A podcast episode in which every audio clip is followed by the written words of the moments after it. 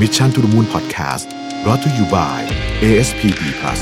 กองทุนตราสารหนี้ระยะสั้น ผลการดำเนินงานอันดับหนึ่ง การันตีด้วย Morning Star 4 ดาวปี 2020 โทร 026721111 หรือ www.assetfund.co.th คำเตือน ผลการดำเนินงานในอดีต ไม่ได้เป็นสิ่งยืนยันถึงผลการดำเนินงานในอนาคต การลงทุนมีความเสี่ยง ผู้ลงทุนโปรดทำความเข้าใจในลักษณะสินค้า เงื่อนไขผลตอบแทนและความเสี่ยงก่อนตัดสินใจลงทุน สวัสดีครับยินดีต้อนรับเข้าสู่ Mission to the Moon Podcast นะครับคุณอยู่กับประวิทยานุสาหะครับ วันนี้ผมเอาบทความมาจาก SCB EIC นะครับชื่อว่าสองโอกาสและความท้าทายของอุตสาหกรรมอาหารและเครื่องดื่มในโลกหลังจากโควิด -19 นะฮะคือก็ต้องบอกว่าเจ้าโควิดเนี่ยซึ่งณขณะที่อัดเสียงอยู่นี้เนี่ยนะครับก็เราอยู่ เรียกว่ายังอยู่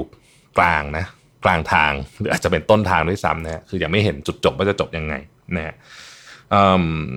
แต่สิ่งหนึ่งที่เราเห็นแล้วก็คือมันไปเปลี่ยนอะไรหลาย ๆ อย่างบนโลกใบนี้นะครับหนึ่งสิ่งที่เปลี่ยนเยอะมากคือเรื่องของ supply chain นะฮะคือ supply chain นี่ปั่นป่วนมากนะครับช่วงโควิดนี่โอ้โหกระทบกัน และยังกระทบอยู่นะฮะจนถึงทุกวันนี้นะครับ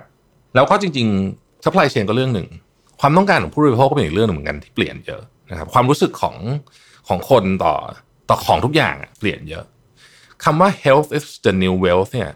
เป็นเรื่องที่จริงมากนะฮะโดยเฉพาะในยุคหลังโควิดคือคนจะรู้สึกว่าสุขภาพเป็นเรื่องสำคัญ สุขภาพความสะอาดอะไรพวกนี้จะเป็นเรื่องที่คน concern เยอะขึ้นมากนะครับเปรียบเทียบกับช่วงก่อนหน้านี้นะครับ SCB EIC ยก 3 ประเด็นที่น่าสนใจเกี่ยวกับเรื่องของการเปลี่ยนแปลงทิศทางของอุตสาหกรรมอาหารและเครื่องดื่มซึ่งเป็นอุตสาหกรรมขนาดใหญ่มาก และเป็นอุตสาหกรรมที่ ทำรายได้ให้ประเทศไทยเยอะมากด้วยนะครับเพราะฉะนั้นเราจำเป็นจะต้องจับตามองเรื่องนี้เป็นอย่างดีทีเดียวนะครับ ประการแรกเนี่ยนะครับงานเขียนชิ้นนี้ก็บอกว่าเอ่อ trigger point สำคัญครั้งนี้เนี่ยมันน่าจะอยู่ไปนานเหมือนกันก็คือ trigger point ของคำว่า food safety and transparency คือเราจะรู้สึกถึงเรื่องของความปลอดภัยของอาหารเนี่ยมากขึ้นนะฮะเราจะเราจะรู้สึกว่าเราอยากรู้ว่าผู้บริโภคอะในฐานะผู้บริโภคอยากรู้ว่าไอ้ของที่เรากินเนี่ย ข้าวกะเพราจานเนี่ยมันมาจากไหนนะฮะถ้าเป็นไปได้เราอยากรู้ว่าหมูเนี่ยเขาใช้หมูที่ไหนสะอาดหรือเปล่านะครับยิ่งตอนหลังๆเนี่ยมันมีข่าวแปลกๆ เช่นมีเนื้อวัวปลอมมีอะไรพวกนี้ขึ้นไปเนี่ยมันยิ่งทำให้คนรู้สึกว่า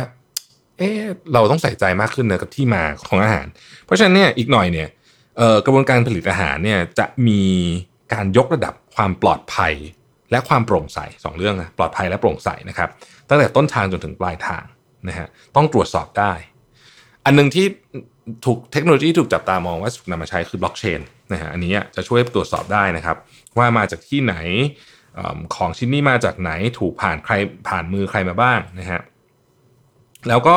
พวกพวก QR code พวกอะไรพวกนี้เนี่ยผมว่าอีกหน่อยเนี่ยจะจะต้องถูกนำมาใช้แล้วคือต้องบอกว่าผู้บริโภคจะเรียกร้องมากขึ้นนะครับ โดยเฉพาะในประเทศในประเทศตะวันตกเนี่ยนะฮะเราเริ่มเห็น แล้วนะครับแล้วก็มีสตาร์ทอัพจำนวนมากที่ทำเกี่ยวกับเรื่องพวกนี้นะครับ อันนั้นคือที่หนึ่ง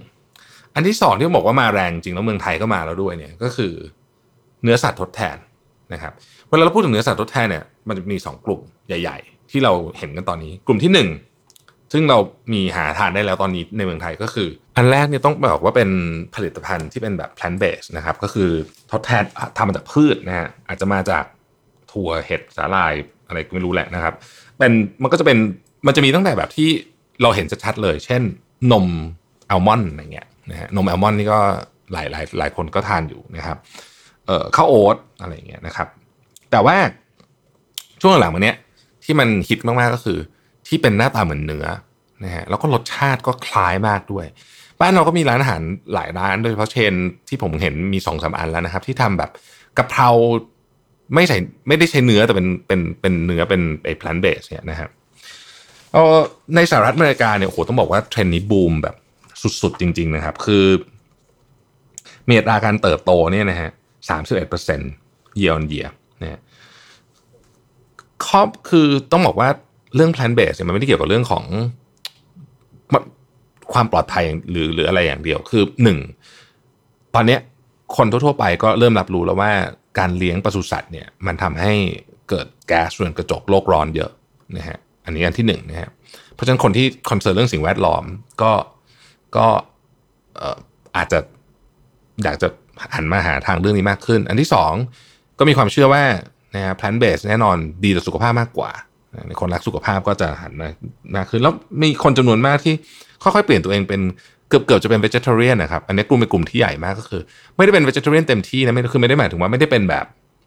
ไม่ได้เป็นแบบเอ่อมังสวิรัตร้อยเปอร์เซ็นต์แต่ว่าเกือบเกือบอะนะฮะบางคนก็คือ ไม่ทานเนื้อแดงนะอันนี้ผมเจอเยอะนะฮะพี่สาวผมก็เป็นอย่างนี้อะไรอย่างเงี้ยหลายคนจะเป็นแบบนี้ในในต่างประเทศตลาดพวกพวกวีแกนเวจิเทเรียนอะไรพวกนี้เนี่ยก็ค่อนข้างที่จะ เติบโตสูงนะครับแต่ว่า plant based เติบโตสูงมากนะฮะเช่นรายใหญ่นะครับอย่างเช่น Hershey's นะครับก็เพิ่งวางตลาดเนื้อแห้งที่เป็นเจอร์กี้เนี่ยนะครับสำหรับทานเล่นผลิตด้วยวัตถุดิบทดแทนจากพืชภายใต้แบรนด์ Crave นะฮะ Kroger นะครับก็เข้าสู่ตลาดนี้เช่นกันนะครับเพิ่งเปิดตัวแบรนด์สินค้าชื่อ Simple Truth Emerge นะครับเราคุ้นเคยกับแบรนด์อย่าง Impossible Meat นะฮะอะไรพวกนี้อยู่แล้วนะครับ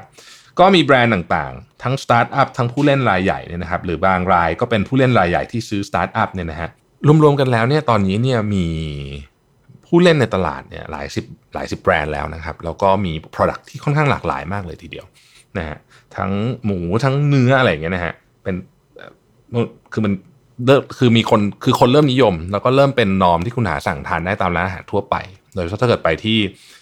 ประเทศตะวันตกเนี่ยจะค่อนข้าง เห็นเยอะเมืองไทยก็เริ่มเห็นแล้วนะครับ แล้วก็รสชาติเนี่ยนะฮะอันนี้ผมเคยไปลองทานมาแล้วนะฮะก็ต้องบอกว่ารสชาติดีนะนะฮะรสชาติดีเอ่ผมเคยไปทานเป็นเบอร์เกอร์นะฮะซึ่งก็เป็นเบอร์เกอร์ plant based เลยเนี่ยนะครับก็ก็ผมว่ารสชาติก็ใกล้เคียงเบอร์เกอร์ของจริง ผมผมไม่ได้ทานเนื้อวัวมานานมากแล้วแต่ยังพอจำได้แต่ว่านั่นแหละฮะรสชาติใกล้เคียงเบอร์เกอร์ของจริงนะผมว่าผมให้เพื่อนผมที่ทานเบอร์เกอร์ เนื้อเลยอะเขาบอกว่าเฮ้ยใกล้เคียงใกล้เคียงมากๆนะฮะบางทีถ้าเกิดให้แบบ blind test อาจจะไม่รู้เพื่อนผมบอกนะฮะคาดการณ์กันว่าตลาดตัว plant based เนี่ยนะครับ อีกสิปีต่อจากนี้เนี่ยนะฮะจะมีมูลค่าถึง1นึ่งแสนสี่หมื่นล้านเหรียญประเด็นที่อยากจะบอกคือว่าเมืองไทยต้องรีบทำนะเรื่องเนี้ยเพราะว่าเราอะเป็นธุรกิจอาหารเยอะต้องเราต้องรีบคิดประเด็นนี้นะครับ ทางเลือกทางที่หนึ่งคือ plant based อันที่สอง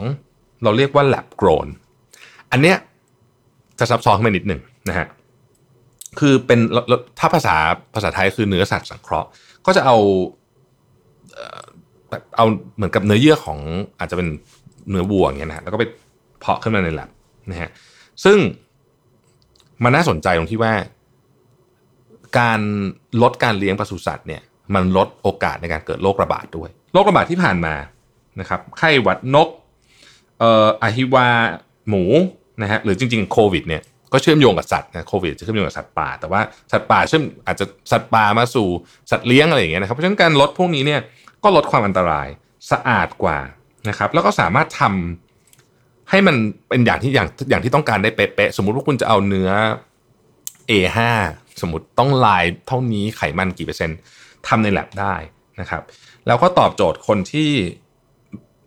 รู้สึกว่าตัวเองไม่อยากทรมานสัตว์ด้วยนะครับสะอาดปราศจากไวรัสไม่มียาปฏิชีวนะอย่างแน่นอนนะฮะประเด็นก็คือว่ามันแพง คือตอนนี้มันยังแพงอยู่นะครับเอ่อมันเขาคาดการณ์กันว่ากว่าจะได้เเนื้อสัตว์ที่เป็น industrial scale เนี่ยนะฮะก็อาจจะต้องใช้เวลาอีกสักเป็นสิบปี แต่เมื่อได้แล้ว เมื่อราคาได้แล้วทุกอย่างได้แล้วเนี่ยภายในปี 2040 เนี่ยคาดการว่า lab grown meat เนี่ยนะครับจะมีส่วนแบ่งถึง 1 ใน 3 ของการบริโภคเนื้อสัตว์ทั่วโลก 1 ใน 3 นะฮะ lab grown meat ถ้าเกิดว่าเรายังไม่เริ่มทำเนี่ยเราจะกลายเป็นผู้ถูกทิ้งไว้เบื้องหลังนะฮะธุรกิจอาหารไทยเรื่องนี้ก็ต้องจับตาอย่างมาก ผมว่าเป็นอีกประเด็นหนึ่งที่น่าสนใจ ซึ่งถ้ามันเป็นแบบนั้นจริงๆเนี่ยก็เป็นจะเป็นความท้าทายของประเทศที่พึ่งพาเกษตรกรรม และสินค้าส่งออกปศุสัตว์ อย่างประเทศไทยเนี่ยอย่างมากเลย ว่าจะสู้ยังไงนะฮะเพราะว่ามันมันจะเป็นอีกอีกอีกการแข่งขันอีกรูปแบบหนึ่งนะครับ สุดท้ายไม่แพ้กันสำคัญไม่แพ้กันก็คือ การที่ AI เข้าไม่มีบทบาทในอุตสาหกรรมอาหารและเครื่องดื่มมากขึ้นนะครับเพื่อขับเคลื่อนสู่ unmanned factory แล้วก็ humanless warehouse นะฮะโดยมีเป้าหมายเพื่อเพิ่มประสิทธิภาพการผลิต ลดการพึ่งพาแรงงานคน ลดต้นทุนภาคธุรกิจในระยะยาว ทั้งนี้พบว่าปัจจุบันในการพัฒนา AI สำหรับอุตสาหกรรมอาหารนั้นมีหลากหลายยิ่งขึ้น อาทิการใช้ AI ในการคัดแยกวัตถุดิบ ก่อนเข้าสู่กระบวนการแปรรูปโดยการเรียนรู้และจดจำหรือว่า machine learning นะครับหรือว่า AI ไปจำหน้าสัตว์ก็ได้นะฮะวันก่อนเพิ่งดูสารคดี Netflix มันก็จำแทน identify หมูในฟาร์มที่มีหลายพันเป็นหมื่นหมื่นตัวเนี่ย โดยการใช้ facial recognition เอากล้องไปติดไว้ตรงที่หมูมากินน้ำแล้วก็ facial recognition เนี่ยความแม่นยำ97%อะไรอย่างเงี้ยเป็นต้นนะฮะหรือแม้แต่การนำพวก robot ทาง robot nose มาใช้ในการตรวจสอบคุณภาพอาหาร เครื่องดื่มผ่านเซ็นเซอร์นะครับ แต่ก่อนเวลาจะดมพวกเหล้าไวน์พวกนี้มันจะต้องมีคนที่แบบโอ้โหทั้งโรงงานมีอยู่ 3 คนอะไรอย่างเงี้ยนะก็ต้องสอนกันต่อๆมา อีกหน่อยจะไม่ต้องแล้วนะฮะมี robot nose นะครับเอาไว้ควบคุมมาตรฐานการผลิตสุขอนามัย และความสะอาดภายในโรงงานที่ผลิตเอ่อโรงฆ่าสัตว์ในอนาคต ก็อาจจะใช้ขุนยนต์มากขึ้น เพราะโควิด -19 ครั้งนี้ก็ไปเปิดแผลเรื่องโรงฆ่าสัตว์เหมือนกันว่าสภาพการทำงานเนี่ยทำให้มีโอกาสที่จะติดเชื้อได้ง่ายนะฮะทั้งที่เยอรมันทั้งที่สหรัฐอเมริกาเป็นทั้งสองประเทศนี้เป็นเรื่องใหญ่เรื่องโตกันไปทีเดียวนะฮะเพราะฉะนั้นหุ่นยนต์ก็อาจจะมีเข้ามามีส่วนมากขึ้น เทคโนโลยีเหล่านี้ช่วยให้กระบวนการผลิตและตรวจสอบ คุณภาพอาหารทำได้อย่างรวดเร็ว และมีประสิทธิภาพมากขึ้น อีกทั้งยังลดการปนเปื้อนและโอกาสที่สินค้าจะถูก reject ได้นะครับ ยิ่งไปกว่านั้นเนี่ยยังเริ่มมีการนำ AI มาช่วยในกระบวนการการคิดค้นผลิตภัณฑ์ใหม่ออกสู่ตลาด โดยอาศัยการเรียนรู้ข้อมูลจากผู้บริโภคที่ป้อนเข้ามาในระบบ ผ่านกระบวนการ Data Mining เพื่อประมวลผลและคาดการลักษณะผลิตภัณฑ์และรสชาติอาหารที่ลูกค้าหรือผู้บริโภคน่าจะอยากได้นะครับเขาพบว่า 95%ของผลิตภัณฑ์ที่ออกใหม่ สู่ตลาดเนี่ยล้มเหลวในช่วง 3 ปีแรกหลังเปิดตัว เพราะฉะนั้นแปลว่า เรื่อง ข้อวิธีการเดิมยังไม่ดีพอ การนำ AI มาใช้เนี่ยอาจจะช่วยให้การออกสินค้าใหม่เนี่ยประสบความสำเร็จมากขึ้น แน่นอนว่าสิ่งที่กำลังจะเกิดขึ้นเนี่ยเป็นจุดเปลี่ยนที่น่าจะตามองของอาหารและเครื่องดื่มหลังโควิดมากๆ จริงๆ ต้องบอกว่าโควิดเป็นแค่ตัวเร่ง จริงๆเทรนด์นี้มันมีมาประมาณนี้อยู่แล้วนะครับ แต่ว่าโควิดนี่มันเร่ง เป็นโอกาสและความท้าทายสำหรับประเทศไทยอย่างมาก อาจจะต้องถึงเวลาเราที่ภาครัฐและเอกชนต้องกลับมารีทิงอย่างจริงจังว่าธุรกิจของประเทศไทยเนี่ย พร้อมสำหรับการรับการเปลี่ยนแปลงของตลาดโลกแล้วหรือยังเรามีนวัตกรรมพอหรือยัง เราให้ความสำคัญกับเรื่องเทคโนโลยีพอหรือยังนะครับ ขอบคุณ